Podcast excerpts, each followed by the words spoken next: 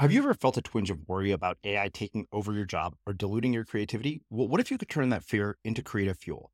We've just published an amazing new ebook called The Four Keys to Success in an AI World. And this is more than just a guide, it's a deep exploration into the human skills that AI can't touch, the skills that are essential for standing out and thriving, no matter how much technology evolves. We're talking about real differentiators here like creativity, emotional intelligence, critical thinking, and much more. Inside, you'll find actionable insights and strategies to develop these skills, whether you're a creative person, a business person, or just simply someone who loves personal development. This isn't a story about tech taking over, it's a story of human creativity thriving alongside AI. Picture this AI as your creative co pilot, not just as a tool, but a collaborator that enhances your unique human skills. The Four Keys ebook will show you exactly how to do that and view AI in a new way that empowers you instead of overshadows you. Transform your creative potential today. Head over to unmistakablecreative.com slash four keys. Use the number four, K E Y S. That's unmistakablecreative.com slash four keys and download your free copy. People want someone out there to tell the truth. People want, people will follow an authentic voice. You know, if even if you're selling shit, People will follow you. You know, um, um, uh, my wife Laura pointed out the other day. Uh, Patagonia did a uh, full page ad for one of their jackets, and she said she said they gave they said don't buy this coat, and they gave all the reasons, and they gave like how th- you know how much things cost and what the labor was and blah blah. The freaking coat sold like hotcakes. you know, they were being completely honest. They said don't buy this coat, and we loved it because they were being honest. You know, even in marketing and advertising, it works. And I don't mean like it works as in like, hey, that's a good trick, but people want to follow an authentic, true voice. They mm-hmm. want, they want, they don't, they don't, they don't want you to be um, aloof and untouchable. They mm-hmm. want to know that you know that that you're a human being this is important because because quite frankly there are there, there aren't enough human beings out there or enough people being that completely honest. It's powerful and moving I'm Srini Rao, and this is the Unmistakable Creative Podcast, where you get a window into the stories and insights of the most innovative and creative minds who've started movements, built thriving businesses, written best selling books, and created insanely interesting art. For more, check out our 500 episode archive at unmistakablecreative.com.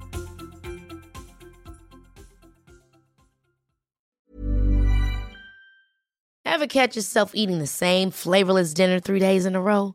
Dreaming of something better? Well, HelloFresh is your guilt free dream come true, baby. It's me, Gigi Palmer. Let's wake up those taste buds with hot, juicy pecan crusted chicken or garlic butter shrimp scampi. Mm. Hello Fresh. Stop dreaming of all the delicious possibilities and dig in at HelloFresh.com. Let's get this dinner party started. Ready to pop the question? The jewelers at Bluenile.com have got sparkle down to a science with beautiful lab grown diamonds worthy of your most brilliant moments. Their lab grown diamonds are independently graded and guaranteed identical to natural diamonds, and they're ready to ship to your door. Go to Bluenile.com and use promo code LISTEN to get $50 off your purchase of $500 or more. That's code LISTEN at Bluenile.com for $50 off. Bluenile.com code LISTEN. Quality sleep is essential. That's why the Sleep Number Smart Bed is designed for your ever evolving sleep needs. Need a bed that's firmer or softer on either side? Helps you sleep at a comfortable temperature? Sleep Number Smart Beds let you individualize your comfort so you sleep better together. JD Power ranks Sleep Number number 1 in customer satisfaction with mattresses purchased in-store. And now, save 50% on the Sleep Number limited edition Smart Bed for a limited time. For JD Power 2023 award information, visit jdpower.com/awards. Only at a Sleep Number store or sleepnumber.com. Hey, it's Ryan Reynolds and I'm here with Keith, co-star of my upcoming film If, only in theaters May 17th. Do you want to tell people the big news? All right, I'll do it. Sign up now and you'll get unlimited for $15 a month in six months of Paramount Plus Essential Plan on us. Mintmobile.com slash switch. Upfront payment of $45 equivalent to $15 per month. Unlimited over 40 gigabytes per month. Face lower speeds. Videos at 480p. Active Mint customers by 531.24 get six months of Paramount Plus Essential Plan. Auto renews after six months. Offer ends May 31st, 2024. Separate Paramount Plus registration required. Terms and conditions apply if rated PG. Hey, Dave. Yeah, Randy. Since we founded Bombas, we've always said our socks, underwear, and T-shirts are super soft. Any new ideas? Maybe sublimely soft. Or disgustingly cozy. Wait, what? I got it. Bombas. Absurdly comfortable essentials for yourself and for those facing homelessness. Because one purchased equals one donated. Wow, did we just write an ad? Yes. Bombas. Big comfort for everyone. Go to bombas.com slash ACAST and use code ACAST for 20% off your first purchase. As creators, we're always on the move. Whether it's a live podcast event, a pop up shop, or a workshop, we're constantly interacting with community, and that's where Tap to Pay on iPhone and Stripe comes in. Imagine this you're at a live event, a listener loves your merch, or a participant wants to sign up for your course on the spot.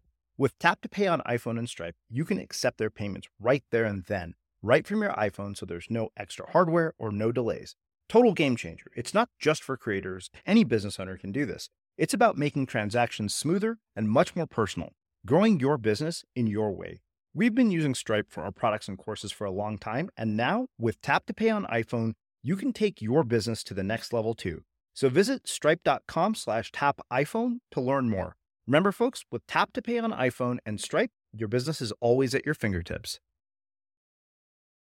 James, welcome to the Unmistakable Creative. Thanks so much for taking the time to join us. Srini, I am tickled pink to be here, and I, you know what, I love the name Unmistakable Creative. That is very groovy.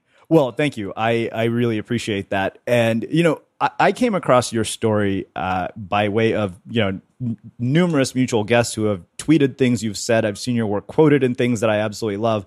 Uh, I've seen, you know, written, read articles that you've written in 99U, and I thought, you know what, I've got to talk to this guy. There's got to be something here in this story that people absolutely love. So, on that note, can you tell us uh, a bit about yourself, uh, your journey, your story, your background, and how that has brought you to what you're up to in the world today?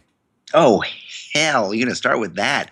Um, you know, the, the, the funny thing, Srini, is I've been the last couple years I've been telling everybody, um, you know, I am everyone's favorite artist. They just don't know it yet. um, you know, uh, we are on an I am on an interesting path right now. Um, in that one, I was kind of born to to be a designer. I was born to be an artist. Um, um, when I was a kid, I was wildly creative, like all kids. Um, and you know, the, the, so the, the, the, the, Malcolm Gladwell has this thing he calls the ten thousand hours. Takes ten thousand hours to become a you know a, a master in your craft. Mm-hmm. Um, my ten thousand hours began when I was five years old. You know, I, I when I was a kid, my mother would take me shopping, and we would leave a um, a department store, and she would look down, and I would be clutching a handful of tags that I had ripped off of all these you know various clothing pieces and what i was doing at the time I, I was curating i was gathering the things that I visually responded to. Um, I've just been lucky enough that that I've stayed on this um, this path of mine. You know, I just wrote an article, a new article for uh, for the 99U, um, uh, and it's called "Hey Weirdo," mm-hmm. and it's about how um, difficult it is to stay on that path you know because the weirdness in us gets taught out of us or shamed out of us or embarrassed out of us or or we give it away in order to fit in you know um, and in order to be an unmistakable creative as an adult you know you really kind of have to hold on to that um, and I think that's one thing that I've been very good at my entire career is um, either to fail or be shepherded into um, you know doing what I love. Um, and over the last couple of years, I've realized that I'm a pretty good graphic designer. Uh, meaning I can get, I, have got, you know, I've had two shows at the Museum of Modern Art. I'm in their permanent collection, which is awesome. But I've realized I'm a much better teacher. Mm-hmm. And after teaching at the School of Visual Arts for almost 20 years, I'm I've stepped down from that, and now I'm using my my my words and my images to um, kind of help hungry, horny creatives uh, who are in their you know mid career uh, to help them have a career um, as as as rich as I have had. Mm. Um, so I don't know if I'm really kind of answering your question of how I you know started in this thing but um but that's the this is kind of the path that i'm on and it's a it's it's it's a it's a very exciting and very scary place to be okay so a lot of different things here and i like to dig really deep especially into early sort of childhood formative experiences. Uh, I, I love that you said that you were born to be an artist. I think that's a that's a really sort of insightful observation. And one of the things that's inter- interesting to me is this idea that the weirdness is kind of sucked out of us and you have to hang on to it in order to stay an unmistakable creative. I'm interested in how we start to bring it back if it has been taught out of us, especially when we've gotten to this point in adult life when we have all these sort of expectations from the world around us. Yeah, no, it's funny. You know, I can. I I remember. I remember. Um, um, you know, I got I got a favorite bar I go to, and uh, it's a it's kind of just like a locals bar, and you'll get like guys who work for the uh, the MTA, the subway, or you get like you know, uh, yeah, uh, you know, working stiffs. Mm-hmm. These guys are so funny and so smart, and I and I'm always thinking, God damn, these guys would make amazing designers amazing artists, amazing comedians or actors or writers if they had just, you know, if that if that if that spark hadn't hadn't been, you know, taught out of them or hadn't been scared out of them or had it been had it been um, taught or shepherded, you know, um, um, you know, creativity is is is you know they talk about the uh, the creative the new creative commerce or whatever um, creativity is is in danger in this country you know, it's not taught, it's not fostered. Public schools are more and more getting rid of music departments and art departments and anything that that that reeks of creative. Um, you know, so we can so we can get those those those well paying jobs that we're not made for. Mm-hmm. um, am I answering your question? Not entirely. I mean, I, I think there, there's more there. I mean, I guess you know you're right. It's what I'm curious about is how you get it back. Um, yeah, no, it's funny. Um, how you get it back. Um, I think the hardest part is recognizing it or kind of like looking back. I've so I had an assistant here who um he worked with me for four years, brilliant guy. Um, and after about a year and a half, he was able to kind of look back on his career on a career that he thought was just kind of bouncing around from from from from uh, useless job to useless job, um, and he realized that he was actually in an odd way being shepherded, and he was picking up things along the way. Um, most of my most of my students, at least in in in university, I tell a lot of I tell all my students that listen, if you've come to art school straight out of high school um, you probably made a big mistake because you basically don't know jack shit, right? Most of my students, the better ones, um, have had some failure. Uh-huh. You know, have had some other course of study or had some um, real life experience because that is what that's what helps you. Um, that's what shepherds you and and guides you into realizing. You know, at least it's like dating. It's like, well, I don't like those things. Uh-huh you know um, you know when i was when i was uh, getting out of high school i didn't get accepted into, into the universities that i wanted um, um, um, and the two careers that were presented to me were nursing and um, working for the, the prison there was a local prison and and i kind of had a, a moment of introspection and said, "Well, I don't feel like a nurse. I don't, I don't. I don't think I was made to be a prison guard you know there's got to be something else out there um, so i was lucky enough to you know to find a uh, um, an, uh, an, apprenticeship at a tiny little design studio uh, in my hometown um, um, and then from there worked up to where I could put a portfolio together and uh, um, uh, you know apply to art schools. So I needed to I needed to fail from other things while at the same time kind of paying attention to that tiny little spark that, uh, that you know that I was born with. And I think that's the hard part is really kind of recognizing it in yourself, mm-hmm. um, especially if you're if you're if you're creative or you feel like you're a singer or a musician and any any of these careers where people go, oh well, you know, there's there's no money in it Fuck the money. Oh my God. You know how many people have money and have the car and their house and they're so completely unsatisfied? I mean, you know, the car and the house, that's that's easy. Um, you know, true happiness, true uh, to be a um, uh, uh, an unmistakable to creative, or even, and not even just to be a successful one. You know, I've got, I'm surrounded in a in a really nice community here in Brooklyn um, with uh, photographers and illustrators and um, um, animators who they're all just trying. They're Mm-hmm. all just completely happy and they're just out fighting the good fight on a daily basis. You know, it's hard to kind of hold on to that creative spark um, um, in the in a in a in a uh, in a in a country and in a world that you know only values uh, you know the thickness of your wallet. Hmm. Let me ask you this. You know, I recently had an opportunity to go back to speak to my high school AP English teachers class 20 years later. Awesome.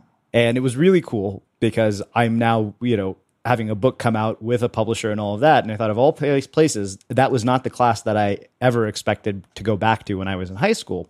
Reason being, I come from a culture, being Indian, that very much emphasizes sort of a linear achievement oriented path. And I guess really the question for me, uh, as you know, for for you as somebody who's been in our education system um, and come out of it as the person you have, why do you think we have such an emphasis as a culture on safe, guaranteed linear paths? You know, the thing is, um, secondary education, college, you know, is really expensive. Mm-hmm. Um, and I know as a teacher, even in you know um, um, art school or design school, you know, I had to tell all of my students, I said, listen, I am doing you a disservice. I am going to get you all hopped up on creativity, and then you're going to get out in the world, and it's not. This business is not inherently wildly creative and high paying. but the school wants to make your parents happy. And the school wants to do you a service and be, get you to be able to pay your rent. You know? So, in order to do that, you know, to a certain degree, we teach lower standards instead of instead of you know higher standards. A lot of schools, a lot of schools, especially schools outside of you know outside of like the, the big central hubs of creativity like New York or or, or L.A. Um, they teach cowardice. They teach to the business Mm-hmm. You know, what I call an acceptable level of creativity. Um, and that's a problem. that's a problem because we're teaching them just how to answer answer to a boss. Mm-hmm.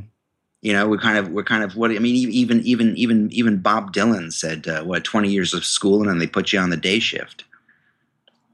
You know, that isn't that's not a creative life. No doubt.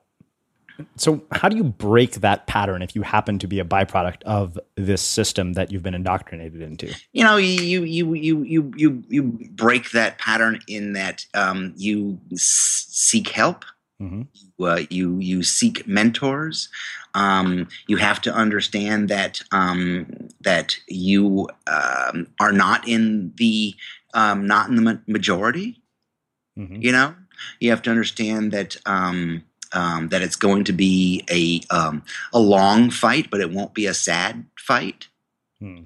um, you know, it's hard because there isn't a uh, you know there isn't a train that goes there. It's a it's a it's a solitary path, um, and you've got to find your community. You got to find the people around you, and you know I've got I've got people who I mentor from you know from England and Japan and stuff who write me who are basically not in a creative community and they need someone to talk to. so they you know we'll have we, we have Skype sessions where they you know where I kind of remind them of what's important. Um, you know, that's the thing is like it's it's it's it's difficult if you don't have a community. And i'm extremely blessed because i have a i have a community of hotheads and hooligans around me. Um, and i have an amazing wife who is on the same path as i am. You know that's a whole nother thing. If you want to have a life and a family and a, a wife and a dog and stuff i mean you have to make sure that um, that they're on the team as well. Hmm. I mean, it's a, it's a, um, um, it's not, it's not good for for indiv- you know for for for people to go out and and do it on your own because it's really difficult that way. It's Oh. hard to be it's hard to be creative and it's hard and it's hard to be creative for for for you know in your 20s and it's harder to be creative in your 30s and it's harder to be creative in your 40s and you know and as as it goes along you know um, it becomes a difficult path but it is also like i said we don't do it for the reward we do it because um, we have to do it and I think when we get to that point, um, um, I think then the reward follows you. You know, I always tell people, you know, I always tell, actually, you would you would dig this coming from the Indian culture. I make a, a number of references to the Bhagavad Gita. You know, and in the Bhagavad Gita, um, there's a phrase that says, um, um, "You are not entitled to the fruit of your labor. You're only entitled to the labor itself." And that means do the work. Don't seek reward. Do the work. And if you do the work, the reward will find you. But we don't do it for the reward. it's funny because I said something similar in my book. I said, you know, art that rewards its creator long after the average person quits is admired but rarely encouraged. Yeah. Yeah. Well, let's do this. I- really want to hear uh, about sort of your childhood and molding moments that have. I'm trying to avoid it as much as possible. well, you know, you're, you're about to learn that I don't settle for surface level answers. I'm like, okay, I need to dig deeper into everything here. Uh, I'm really interested, actually, in you know, what kinds of parents did you have that would lead you down this sort of a path, uh, and also the molding moments of everything in your life and career that have brought you to where you're at now. Interesting. Okay, so here's the here's here are the two two the two biggest contributors and uh, are, are are my parents. And both of them are completely um, were completely ignorant of the, of their contribution. So um, let's start with my dad. So i was reared in a, uh, a military household uh, my father uh, flew uh, over Vietnam during you know during the the Vietnam War, but in in his travels he collected a lot of things. He collected bullfight bullfight posters from from from Barcelona and from Madrid, and he was in uh, spent time in Alaska and brought things back, and spent time in Bangkok, Thailand, and brought little toys and magazines back. So, and I lived in upstate New York, up, up near the Canadian border, where, uh, and this was in the '60s, where you just didn't have access to these types of things. I mean, in the winter, if you wanted fruit, it was apples it was before shit was being shipped all over the world, right? So my father would bring back all these cultural artifacts that were just beautiful. Just beautiful pieces of, you know, they were magazines and they were swords and they were dishes and he brought back chopsticks and it was like, what the what do we do with these? You know, but they were beautifully made and they were handcrafted and um um and I remember once one of the uh, little little um, toys he brought back from Bangkok had stopped working, so I opened it up and I to to to change the batteries, and the batteries inside were beautiful. They had like they had like script that I couldn't read, and it was they were black and yellow like a bumblebee, and I I just I remember remarking at how beautiful they were. Um, so my father was bringing back all these. Um, um, artifacts from around the world that just really turned me on visually. Um, and my parents also were amateur, um, uh, they were antique hunters. So they brought, they were always um, searching for antiques. We had like um, old books and um, old postal telegraph clocks and all this kind of weird stuff that other people's houses didn't have. Right? Um, while at the same time, my mother worked in, we were in a university town, um, and my mother worked in the university library. And when I was nine and 10 years old, um, I would get out of school and I'd walk the two blocks to the library. We didn't live in town, we lived outside of town. And I'd walk to the library after school and wait for her for about an hour and a half or two hours so she could drive me home when she got off of work, right? So she knew I liked to draw. So what she would do to amuse me is she would go to the reference department and get a stack of picture books. But these picture books were um, collections of design history, collections of art history, and she would give me a piece of um, um, like uh, what was it called back then? It was called onion skin paper or letter, you know, typing paper, and I would just pour through these books and redraw all the pictures in them. So I was getting this at nine and ten years old. I was getting this huge education in design and art. So my parents were a huge part of of of my design and art education, and they did it completely ignorantly. So you had you know these really early molding moments, and I have asked this question a dozen times because I'm not satisfied with the answer I've gotten yet. Maybe because there isn't one. Why do you think so many people miss those molding moments? I think they're not they're they're not presented as viable. They're just not things that people do. Mm-hmm. You know, um, there's a uh, so so so one of my mentors um, who I was able to to learn from and um, and meet late in his life was this Polish designer named Henryk Tomaszewski, and Henryk is largely considered the father of the the modern poster. Um, he was born in 1914, and he lived um, he lived, uh, you know, uh, 90 years. And when he was a kid, he wanted to be a, a, a painter, right? And, and this was in uh, this was in Warsaw, and his parents his parents wanted him to choose a um, um, a more viable career as a musician so even even in a creative household, I mean, I mm-hmm. didn't even grow up in a creative household, but even in a creative household, the parents don't didn't see what he wanted as viable but they saw music as something that you could get paid for. So I mean, it's like it's like you don't, you know, if you're like if you like enjoy playing with dolls uh-huh. and you happen to be a, um, um, and making dresses for them and you happen to live in in Oklahoma and be a boy, you're pretty much screwed. Yeah. No one's going to no one's going to present the career of fashion design to mm-hmm. you. No one's going to create the the career of uh, present the career of stylist to you. You're pretty much screwed mm. and ostracized. um, so it's just these these careers are not seen seen as uh, as viable, which is interesting now that nowadays because you know now I see a lot of people who are doing things like. Uh, um, um, showing the popular culture five different typefaces and and and asking them to to name which face is which. So now, like re, you know, the average person knows the names of typefaces. You hmm. know, um, knows these people are be, becoming more conscious of these kind of secrets of of, of design and marketing and advertising. Um, so it'll be interesting to see if you know if if if this has some kind of effect and um, um, children are allowed to go into these fields, like to you know to choose a, to choose a career of advertising or to choose marketing or to choose graphic design.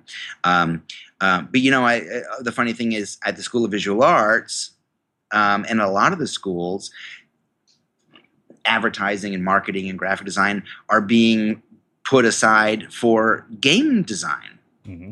You know, uh, for app design which is which is directly correlated to the money you can make.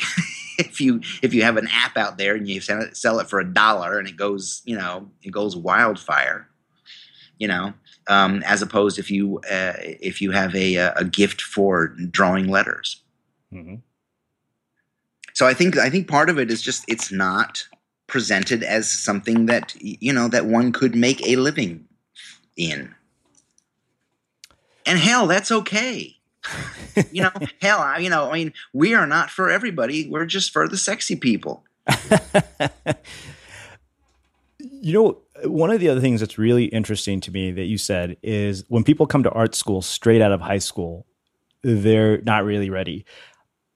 I get the sense that in a lot of ways, we're not really ready to make any major decisions about life when we are just out of high school. And I'm interested in hearing, you know, why you think that happens to be the case, what kinds of experiences we need to go through um, in order to, for lack of something less cliche or cheesy, find a calling? You know, I think we have to jump through hoops. I think that's just the game. I mean, that's just that's just how it works. Um, um, you know, uh, I could write a book, Srini, about the failures that I've had. The number of times I've been told no, I shouldn't be a designer. The number of times I've I've had you know a ruler across my knuckles because I stepped outside of my bounds. Um, hell, even you know, even even in my even now in my career, um, um, and I think those are just the obstacles. Mm-hmm. That's what it takes. You know, if you want to be an if you want to be an actor or you want to be a musician, I mean, uh, there's a lot of failure involved. You don't just get out there and boom, you're a you're a success. You know, most bands have been out, you know, been out busting their humps on the road playing to clubs with three people in them for 10 years before they make it. Mm-hmm. And a lot of them don't make it. But that's the game. That's just how you get good. You know? I mean, I had to I had to bust bust my hump for for for years. And and and then even as a designer even when i chose to move to new york and become a designer and i had goals and plans very very definitive goals and plans when i was at you know when i was 19 and moved to new york. Um, um, and i got a little bit of work going on and i was making you know making a, a, couple thousand a pop for a book jacket and i was doing a lot of book jackets. And then i woke up like five or seven years down the road and i was like oh wait. Being a book jacket designer wasn't one of my goals. I got satisfied you know? And i and i and i and i and i had to kind of stop and rethink my goals and get back on get back on you know my own little personal wagon. Mm-hmm. um, but i think the you know uh, failing at a lot of other things is, is is is it's good for us. It's just the process. That's how it works. You know, the, nothing should be handed to us. We have to work for these things. So let's talk specifics. You get to New York at 19, and I am interested in the journey from that point to where you're at. You know, the failures, the successes, the things that have been the byproduct of all the things that you have gone through. Because I know that you're up to a whole bunch of things in the world now. Yeah, no, I tell everybody don't Jesus Christ, don't be, don't do, you know, what is it? What is that Jack Nicholson line? Don't be like me. don't be like me. Um, no, I did it the dumb way. Um, so I, Srini, I graduated high school, did w- extremely well in high school because it was easy for me. Mm-hmm. Um, um, but I didn't do well in getting into university. So I went to the, I went to the university in my hometown. Um, State University of New York. Um, and after the first semester, I was asked to leave because I had got, I got like a 0.04 cum, right? Um, met this graphic, yeah, uh, met this designer in this tiny little studio, a design studio. It was called Graphic Advertising, and they literally made, um, you know, menus for restaurants. You know, that was that was the level of creativity in the in the joint. But the guy was really sharp, and he had worked in agencies and he kind of got me excited about graphic design so i started applying to um, um, all the schools on the east coast um, and i got accepted to all the design schools on the east coast and i decided to go to the school of visual arts so I was 19. I had 350 bucks in my pocket uh, and a bunch of albums under my arm, and I moved to New York. And um, I had the goals of being um, I wanted to be one of the best poster designers on the planet. Um, I'm at I'm attending the School of Visual Arts, and somewhere in my second year, one of my instructors takes me aside, and I'm completely unhappy, completely unenthralled with with the way the education was being presented to me. And this one of my instructors takes me aside, and he says, "Hey, listen, you know." Um, there are a lot of people you know looking for the same job and a lot of people who are going to be graduating here who are who are really talented. And he basically suggested i become a, a like a golf pro or a cpa or something. Um, so i left school. I dropped out of the school of visual arts. And um, but i had one instructor um, a book jacket designer oddly enough being reared in a library books seem to be a, uh, a, a natural for me so i had one instructor his name is paul bacon uh, an amazing, amazing guy. uh, he did Joseph Heller's Catch Twenty Two. He did the the the book cover for Jaws that became the movie poster. He did um, uh, all of um, Robert Ludlum stuff. Amazing, amazing designer. Um, and Bacon took me in as an intern, and um, right after I, like literally two days after I dropped out of SVA, took me in as an intern. Three weeks later, I'd put together a portfolio of like fake fake covers because I hadn't worked yet, but fake covers. I did did I did the most important book to me at the time, which was George Orwell's Down and Out in Paris and London, which seemed to make seemed to make the most sense. Um, and um, got work right off the bat. I just I went out, saw the first art director. He gave me work, and then he became my major pimp for a number of years. And um, I uh, became a book jacket designer, and I just did a ton. Um, was working on three to five to seven books at the same time. You know, always. Mm-hmm. Um, and what was interesting is at the time when I first started out, my book covers looked like Paul Bacon's book covers because I was coming from his studio. I was looking over his shoulder and saying, "Oh, that's what they look like," you know. Um, and then at one point, I was um, I was buying fancy suits. I'd bought my first motorcycle cash. I was getting cocky, you know, mm-hmm. and um, I was looking around at my covers and looking around at you know Paul's stuff, and I was like, you know what? Wait a minute. I got my own sense of humor. I got my own way of seeing. Um, I've got my own sense of size and proportion and color, and I started designing um, very bizarre, very different, theoretically very James Victore mm-hmm. covers. And you know what happened? My clients hated them. Work dropped tremendously because people weren't interested in that. Because when they worked with me, they didn't know what to expect anymore. Mm-hmm previously they could expect a very a, a book cover that looked like a damn book cover, you know. Um, and what I had to do is I, that that started me off on a completely new path where I had to search for smart, brave clients with money and people who would support the way I was seeing. Mm-hmm. Um, so I had uh, added a whole nother level of difficulty to uh, to the game. Um, but it also made me immensely happy to make something that that that that was mine, that was recognizable as mine. And you know, what's funny is I've got a uh, there's a coffee table book of my work out. It's called um, Victore or Who Died and Made You Boss, and in it, um, early on in the book, um, there are a bunch of these um, early book covers and I really didn't want to put them in the book, but I had to put them in the book because they really show a young designer searching, a really a young designer struggling to figure out typography and to figure out color and to figure out um, can I put my own handwriting? Can I be so brave as to put my own handwriting on the cover? Um, um, um, it's uh, it's kind of interesting to look back at the work and see the process um, that I was trying to go through. Hmm.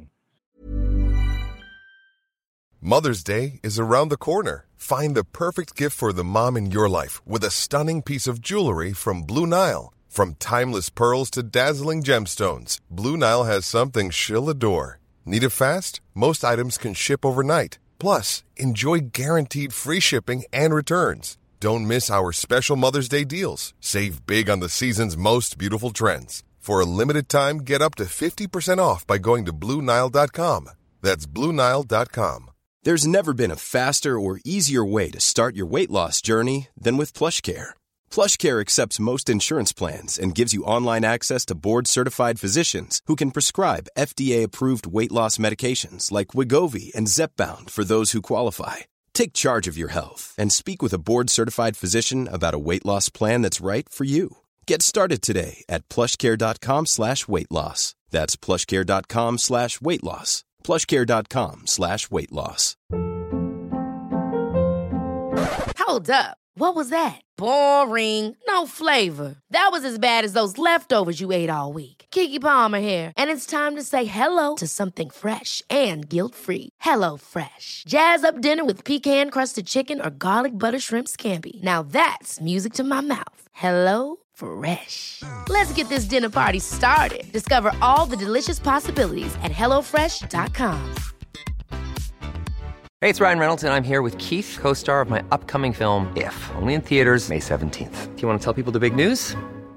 All right, I'll do it. Sign up now and you'll get unlimited for $15 a month in six months of Paramount Plus Essential Plan on us. Mintmobile.com slash switch. Upfront payment of $45 equivalent to $15 per month. Unlimited over 40 gigabytes per month. Face lower speeds. Videos at 480p. Active Mint customers by 531.24 get six months of Paramount Plus Essential Plan. Auto renews after six months. Offer ends May 31st, 2024. Separate Paramount Plus registration required. Terms and conditions apply if rated PG. Cool fact a crocodile can't stick out its tongue. Also, you can get health insurance for a month or just under a year in some states. United Healthcare short term insurance plans, underwritten by Golden Rule Insurance Company, offer flexible, budget friendly coverage for you. Learn more at uh1.com. Quality sleep is essential. That's why the Sleep Number Smart Bed is designed for your ever evolving sleep needs. Need a bed that's firmer or softer on either side? Helps you sleep at a comfortable temperature? Sleep Number Smart Beds let you individualize your comfort so you sleep better together. JD Power ranks Sleep Number number 1 in customer satisfaction with mattresses purchased in-store. And now, save 50% on the Sleep Number limited edition Smart Bed for a limited time. For JD Power 2023 award information, visit jdpower.com/awards. Only at a Sleep Number store or sleepnumber.com. So uh, let me ask you this. One of the things that's always interesting to me, especially because you mentioned this idea of work that was yours and we know it came from you. I mean, to me, that's that's effectively the definition of unmistakable. Nobody else could have done this.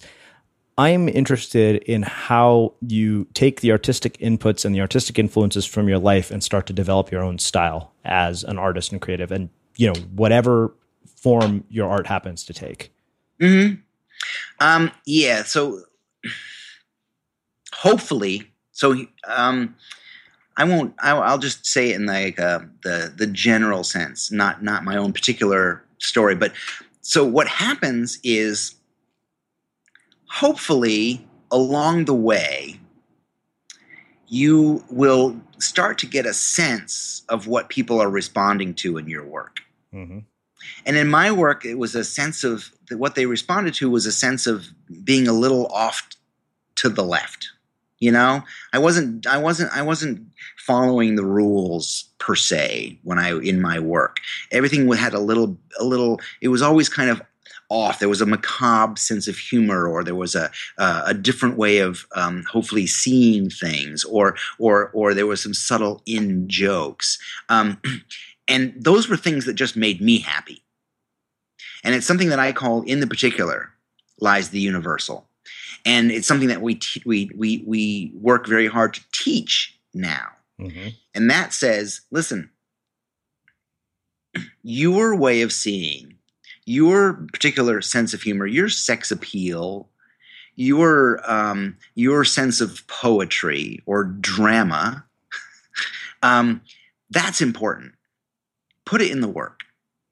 And the more honest and the more authentic you can be about who you are and putting it into the work, the larger, the more meaning it's going to have for your audience. Mm-hmm. But at the same time, you may not have you you can't speak to everybody. You know, advertising, the biggest problem with advertising is they want to frickin' talk to everybody at once. And it's patently impossible. You can't if you appeal to everybody, then you appeal to nobody. Mm-hmm. Because it's like it's like advertising tries to be like oatmeal.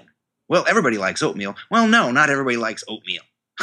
you know, you can't just make something that that appeals to everybody.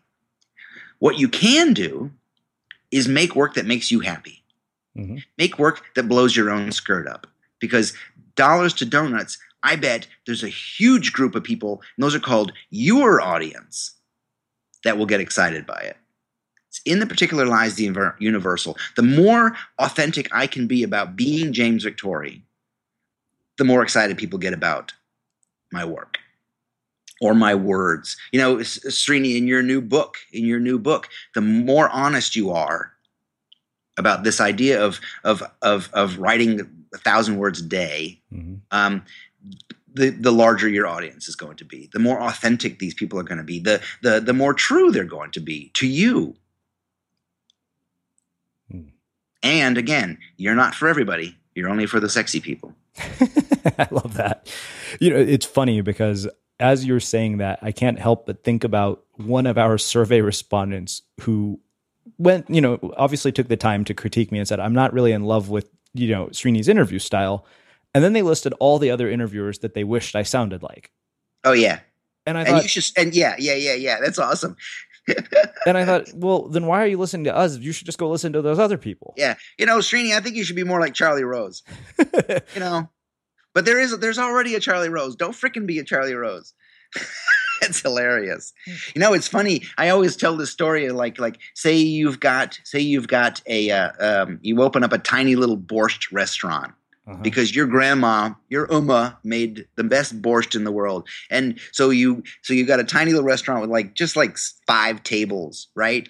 And all these people are coming and like, oh my god, this is the best borscht. It reminds me of my grandma, and blah blah blah blah. After a while, people are going to get comfortable and they're going to start saying, you know, you know what my grandmother used to. She used to put a lot of sour cream. Oh yeah, my grandma used to use hot sauce. Yeah. So you start paying attention to all this stuff, and after a while, you're not doing anything authentic anymore. You're you're you're you're taking a survey. You're fulfilling a survey, and you're making crap. you're making crap that you're you're trying to appeal to everybody, and because of that, you're not making yourself happy anymore, and that's a problem. Mm-hmm. Let's talk a little bit more about this idea of honesty and you know rawness and realness. Uh, Only if I can lie. Yeah. Oh, you know, this really interests me because I have really wrestled with this balance of how honest should you be and how do you know you've gone too far? And like it's it's the the question of okay, this is really vulnerable. It's raw, it's authentic, but maybe it should have been contained to your therapist office, not for your audience. And how you find that balance without compromising the integrity of what you do. Yeah, no, that's interesting. Um, um, yeah, sharing. um, what's fu- what's funny for me, uh, Srini, is so we have I've got this um, video project, uh, um, a weekly video called Burning Questions that we put out on YouTube every week, and um, the times that people respond the most vehemently and the most excited are the times when I've I'm literally um, when when I'm really struggling with a personal decision or really being uh, vulnerable, um, almost to the point where I don't think I should say this. You know, that's when people actually most respond. Um, I don't know if I've crossed that that that that. I'm very conscious of that that uh, that border that you're talking about. Uh-huh. You know that that line. Um, but I think w- the the closer you can get to that line, the more uh, interesting it is. Uh, meaning, so so here's here's here's a visual for you. I had this um, this um, designer come pal of mine come into my uh, come into my class once, and he uh, he wanted to d- describe to the students that line right? So he he's he he walks into the class and he's drinking a, a cup of coffee off the street, right? One, one of those paper cups. He's got a full cup of coffee, and he spends about two minutes balancing it on the edge of the desk. Like mm. just te- it's like it's so he lets his just sheepishly lets his hand off of it, and it is teetering. You know, it is like ready to go smash on the floor, but it's not. It's just like teetering on the edge of the desk. And everybody is just ri- riveted, staring at this cup. And he said, That's what I do for a living. Meaning, meaning it should have that tension. It should be at that line all the time. That's an interesting place to be. You know, um, um, if you look at if you look at um, if you're a, I'm a fan of um, comedians and stand up comedy, and what's really fascinating with comedians is there is an extremely fine line between them being hilarious and them being idiots. yeah. You know what I mean? Oh yeah. You know what I mean? There's a really that's I think that's the best scenario that I can think of is stand-up comedy when some guy's up there being completely raw about himself or his girlfriend or his you know like like what's his name uh, Louis C.K. He's Uh-huh. great at it. He talks about his sweaty balls and it's hilarious. It's not embarrassing. Hmm. You're like, "Oh my god, I I total I'm there. Dude, I'm totally there."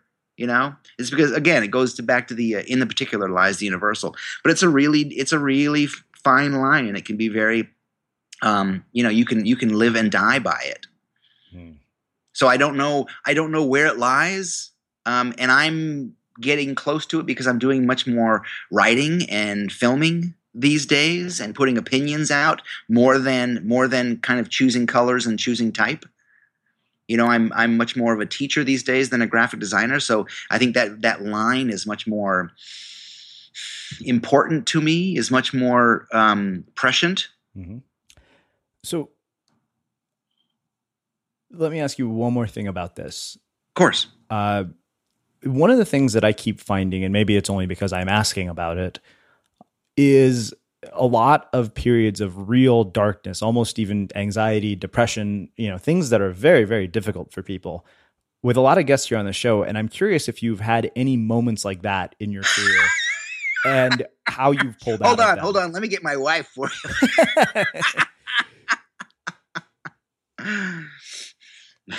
it just the reason I brought it up is it seems more and more I am seeing a willingness from people to talk about it. Like Tim Ferriss wrote a post about suicide on his blog. And then I noticed somebody else followed suit and I noticed more and more people are following suit. And I'm kind of thinking, wow, wait a minute. These are our heroes and our role models, the people we have placed on pedestals. They start to become human all of a sudden. And I'm just curious about your perspectives on all of this. Oh no, you know, um, uh, well, Tim Ferriss did it, then I, I have to do it now. Shit. Um, um, you know, p- people want people are dying. You know, even even if I'm let's let's say let's say I'm just talking about marketing and advertising. Mhm. Um, people want someone out there to tell the truth. People want people will follow an authentic voice. You know, if even if you're selling shit, people will follow you. You know, um, um, uh, my wife Laura pointed out the other day, uh, Patagonia did a uh, full page ad for one of their jackets, and she said she said they gave they said don't buy this coat, and they gave all the reasons, and they gave like how th- you know how much things cost and what the labor was and blah blah. The freaking coat sold like hotcakes. You know, they were being completely honest. They said don't buy this coat, and we loved it because they were being honest. You know, even in marketing and advertising, it works. And I don't mean like it works as in like, hey, that's a good trick, but people want to follow an authentic, true voice. They want, they want, they don't, they don't, they don't want you to be um, aloof and untouchable. They want to know that you know that that you're a human being this is important because because quite frankly there are there, there aren't enough human beings out there or enough people being that completely honest. It's powerful and moving. Mhm. so yeah no i'm gonna i'm gonna i'm gonna make up some awesome story about uh, suicide. That'd be groovy actually for me it wouldn't be suicide. For me it would be i was gonna kill this guy. I kill other people. I kill other people first Well, let's do this. Let's shift gears a little bit and let's talk about teaching. You know, I think in, in some form or another, every one of us who is creating is teaching. And I'm really interested in how the students you have taught have influenced the way that you create now. Oh man, gee whiz! There's a, there's so there's this there's this line um, there's this thing that um, that says um, um, teaching is a if you do it well, teaching is a very selfish occupation. I've always learned so much more from my students than than I feel that I've given them. You know, Mhm. um, and, and and that's awesome. That means you're that means you're onto something. You know that means you're that means you're you're you're you're hitting a chord and you're sharing um, well. If I I don't, I don't know if that's English. Was that, was that English? Was I speaking English there for a second? Um, um, no, I think that's I think that's the job. Is is is is is if you do it well, it's it's a selfish occupation. Wow. What was your question? No, I, I think I think you answered it. so I remember what it was that got me really interested in your story, and I for some reason can't get this line out of my head. It was in a medium essay that you wrote where you said, Here lies the guy's name. He would have done something creative, but he had to pay the rent. I don't know if you remember Yeah. that. Oh yeah, yeah, yeah. And you got a lot of flack from it. I, I remember story. there was a lot flack. of I got pissed off comments. pussies. I got flack from cowards. That's, that's the, only, the only flack I ever get is from people who are afraid of their own lives. It's crazy. the question that that brings up for me is one that I've been trying to, th- you know, and as we, we're been having this whole conversation, I'm curious if you had sort of a, a central ethos or something that connects all of your work together, uh, sort of a defining principle. What would you say that is? Um, you know, Srini, excellent question. I remember a bunch of years ago, and this was before I was teaching. This was before I was putting thoughts out, and before I was writing these thoughts down and sharing, and before before Instagram and Twitter and all that. Um, I was at a I had a um, um, an exhibition in Switzerland, um, a poster exhibition in Switzerland a number of years ago. Geez, I don't know, uh, fifteen or more years ago, and the Swiss the Swiss audience are very savvy, very sharp about about posters and graphic design. And I had um, I had um, a designer come up to me after I did a little talk, and a designer come up to me after and said, "If if if if if you laid out all of you know," he's talking to me. He says, "If you laid out all of your posters, it would be a portrait of you." Which I thought was extremely interesting because even as a even as a graphic designers, my my my posters people don't talk about what they look like. Mm-hmm. They talk about what they say. They talk about the the the ideas that we try to embed in these things. So having an opinion for me has always been an extremely important part of of of of of being a designer, and now um, you know trying to uh, trying to be a, a a teacher or a leader of sorts. Do you think that that central ethos that reveals itself as a part of a body of work is something that only happens as you progress, or it's only something that can be uncovered, or is it something that you know right from the start? Oh, I think it's I think it's something that I think, quite frankly, Srini, I think it's something that you you you you find in retrospect. I would say so too. I was that's I what I figured. I think it's something that I think it's something that you know. I mean, to to quote, uh, um, you know, uh, letters to a young poet, you know, Rilke. I think it's like you have to live the questions, and if you do a good job living the questions, you're going to wake up someday and look back and see that you've you know you've lived your way into the answer. So I think it's something that like you know I I when that guy in Switzerland said you know these posters look like they're a portrait of you. It would that was huge to me. Mm-hmm.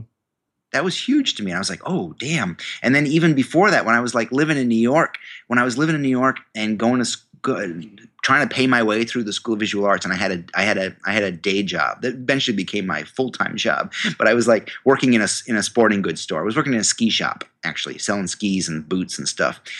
Um, and I and I my whole life I I I draw. I've drawn draw voraciously. I draw all the time. And I used to they had these like stacks of post-it notes. You know, with the ski shop's logo on them and stuff. And I used to always just make these goofy little drawings on these post-it notes and then just stick them around. Just just leave them as like little Easter eggs for people. And people who've worked over the years in the in in in the ski shop, if you went and visited any one of them, they would somewhere in their house have a little teeny little frame and in it would be a post-it note of mine and I because I, I I realized that people were really responding to these little gifts, these little jokes I was making, these little silly little little drawings, um, and that was something else that I was very lucky to kind of pay attention to, be privileged to early on, you know. Um, and even now, when we when we, when I do work or when I you know Instagram and and tw- and Twitter are are are proving grounds for me you know we put out these crazy ideas and it's really important that i pay attention to to to how people respond to them i love that Mm-hmm. it's like you know real time um, um, grading on my on my essay Hmm. let's talk briefly about gifts because right yeah i think the, the my google search right before we hopped on here revealed an article you wrote on gifts and that was what i shared on facebook uh, let's talk about that and the whole idea of approaching our work as if it's a gift that we're giving. Yeah. So the the way it works is this. So i talked earlier about this kind of the idea of uh, in the particular mm-hmm. like in the particular lies the universal like the more authentic you can be um, about putting um, understanding who you are and putting it in the work um, the next step is is what happens is if you truly um, are being authentic and putting it in your work what you're doing is you're not paying you're not working for a paycheck anymore you're not working to make a boss or a client happy you're working to make yourself happy. And in doing so, you are actually giving what you're putting out in the world, what you're giving is a piece of yourself. You know, and then when you get to that point, then you, your your work is a gift, and so it, it so it it applies to me as a designer. So the the better I can be at crafting these ideas and putting them in some some beautiful or ugly form. I don't care. I don't really discern between beautiful or ugly. Um, um, and the more honest I can be, people really, really respond to that, and it, my work becomes a gift. Mm-hmm. And even to put it in a more pedestrian way, so let's take a bus driver. Um, let, let me go backwards. Let me go backwards and talk about talk about design and advertising.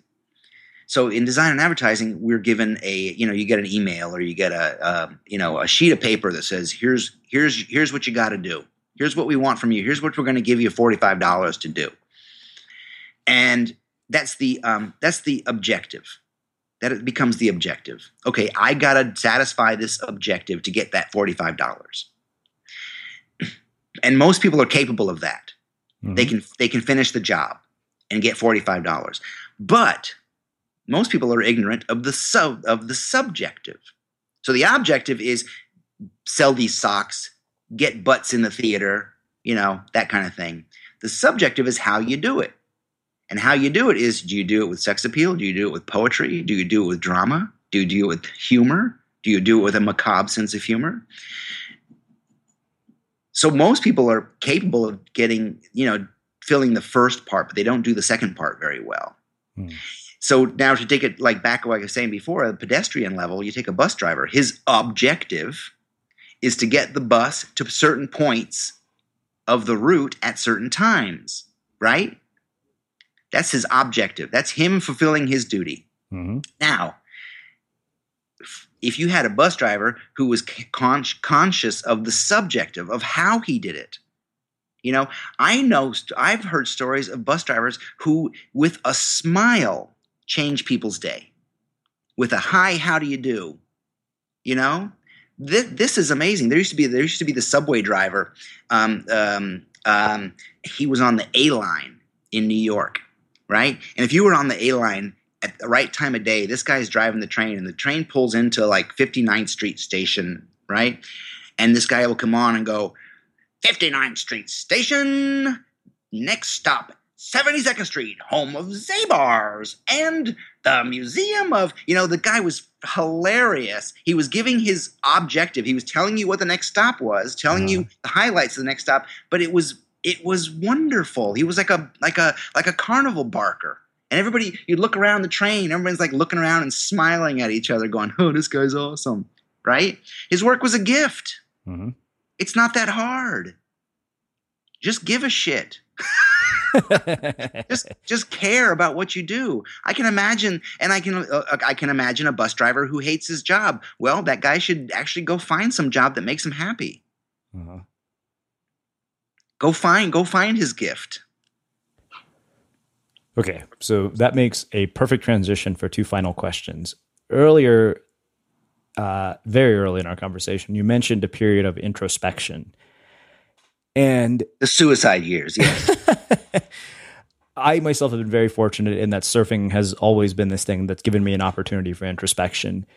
And what I'm interested in is how you find what you call the tiny sparks in our moments of introspection.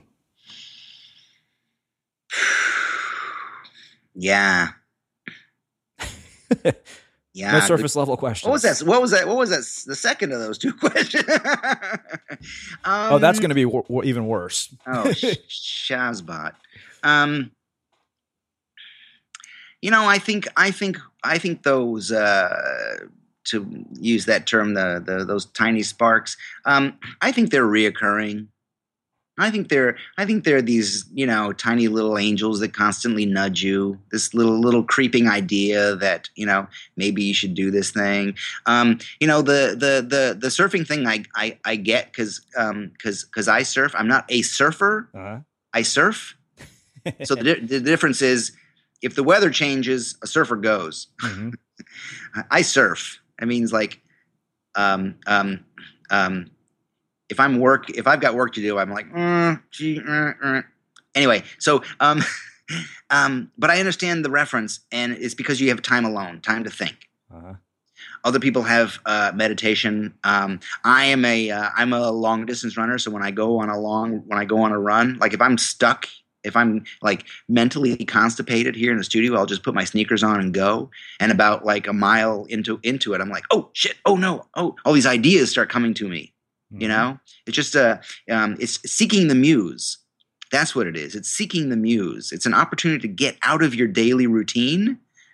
You know, most people they get to work and they sit at a desk and and and and kind of wait to bleed from the forehead. You know, wait for ideas, and it's it's a really tough way to work.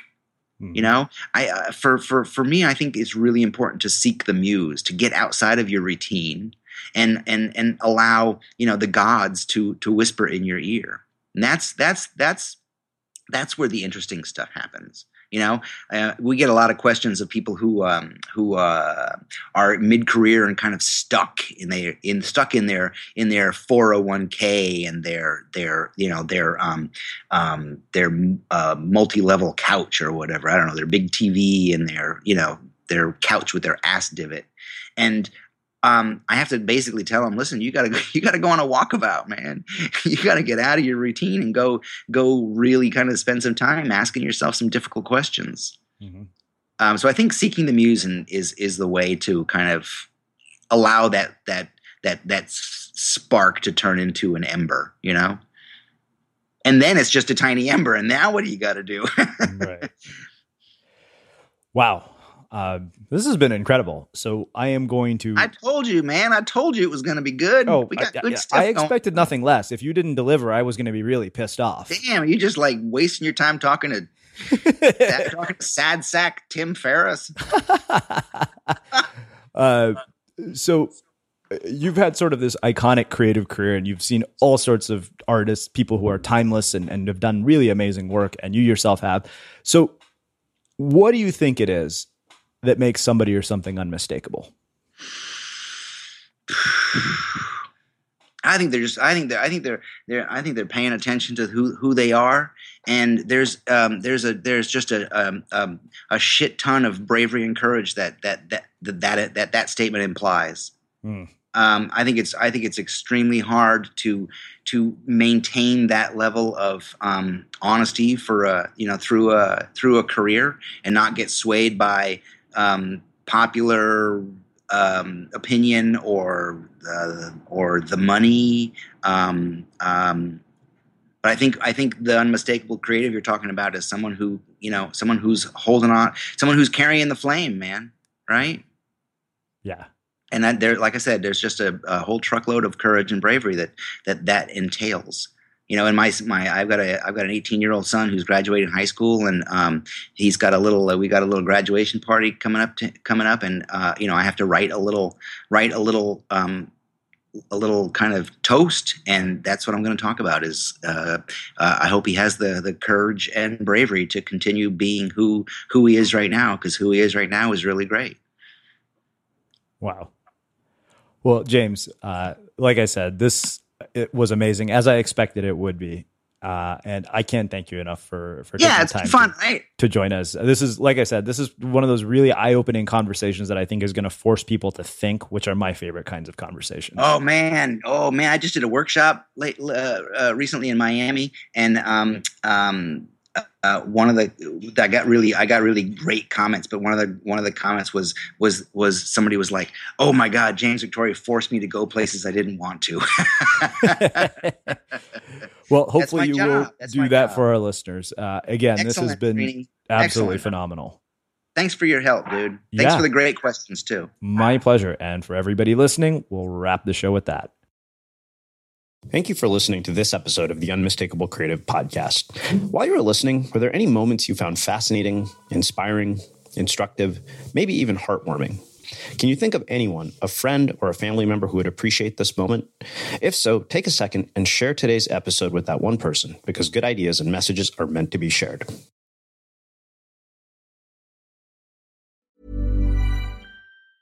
Ever catch yourself eating the same flavorless dinner three days in a row? Dreaming of something better? Well, HelloFresh is your guilt free dream come true, baby. It's me, Keke Palmer.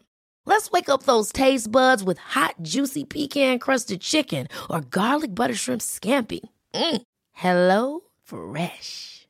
Stop dreaming of all the delicious possibilities and dig in at HelloFresh.com. Let's get this dinner party started. Even when we're on a budget, we still deserve nice things. Quince is a place to scoop up stunning high-end goods for 50 to 80% less than similar brands. They have buttery soft cashmere sweaters starting at $50, luxurious Italian leather bags, and so much more. Plus, Quince only works with factories that use safe, ethical, and responsible manufacturing. Get the high-end goods you'll love without the high price tag with Quince. Go to quince.com slash style for free shipping and 365-day returns. Mom deserves the best, and there's no better place to shop for Mother's Day than Whole Foods Market. They're your destination for unbeatable savings, from premium gifts to show-stopping flowers and irresistible desserts. Start by saving 33% with Prime on all body care and candles. Then get a 15-stem bunch of tulips for just $9.99 each with Prime. Round out Mom's menu with festive rosé, irresistible berry chantilly cake, and more special treats. Come celebrate Mother's Day at Whole Foods Market. Imagine the softest sheets you've ever felt. Now imagine them getting even softer over time. That's what you'll feel with Boll and Branch's organic cotton sheets. In a recent customer survey, 96% replied that Boll and Branch sheets get softer with every wash. Start getting your best night's sleep in these sheets that get softer and softer for years to come. Try their sheets with a 30-night guarantee. Plus, get 15% off your first order at bollandbranch.com. Code BUTTERY. Exclusions apply. See site for details. When you make decisions for your company, you look for the no brainers. And if you have a lot of mailing to do, stamps.com is the ultimate no brainer. It streamlines your processes to make your business more efficient, which makes you less busy. Mail checks, invoices, legal documents, and everything you need to keep your business running with stamps.com. Seamlessly connect with every major marketplace and shopping cart. Schedule package pickups and see your cheapest and fastest shipping options from different carriers. With rates up to 89% off USPS and UPS rates. And with the Stamps.com mobile app, you can take care of mailing and shipping wherever you are. Make the same no-brainer decision as over 1 million other businesses with Stamps.com. Sign up with Code PROGRAM for a four-week trial, plus free postage and a free digital scale. No long-term commitments or contracts. That's Stamps.com. Code PROGRAM. Have you ever felt a twinge of worry about AI taking over your job or diluting your creativity? Well, what if you could turn that fear into creative fuel? We've just published an amazing new ebook called The Four Keys to Success in an AI World. And this is more than just a guide, it's a deep exploration into the human skills that AI can't touch, the skills that are essential for standing out and thriving, no matter how much technology evolves. We're talking about real differentiators here like creativity, emotional intelligence, critical thinking, and much more. Inside, you'll find actionable insights and strategies to develop these skills, whether you're a creative person, a business person, or just simply someone who loves personal development. This isn't a story about tech taking over, it's a story of human creativity thriving alongside AI. Picture this AI as your creative co pilot, not just as a tool, but a collaborator that enhances your unique human skills. The Four Keys ebook will show you exactly how to do that and view AI in a new way that empowers you instead of overshadows you. Transform your creative potential today. Head over to unmistakablecreative.com slash four keys. Use the number four, K E Y S. That's unmistakablecreative.com slash four keys and download your free copy.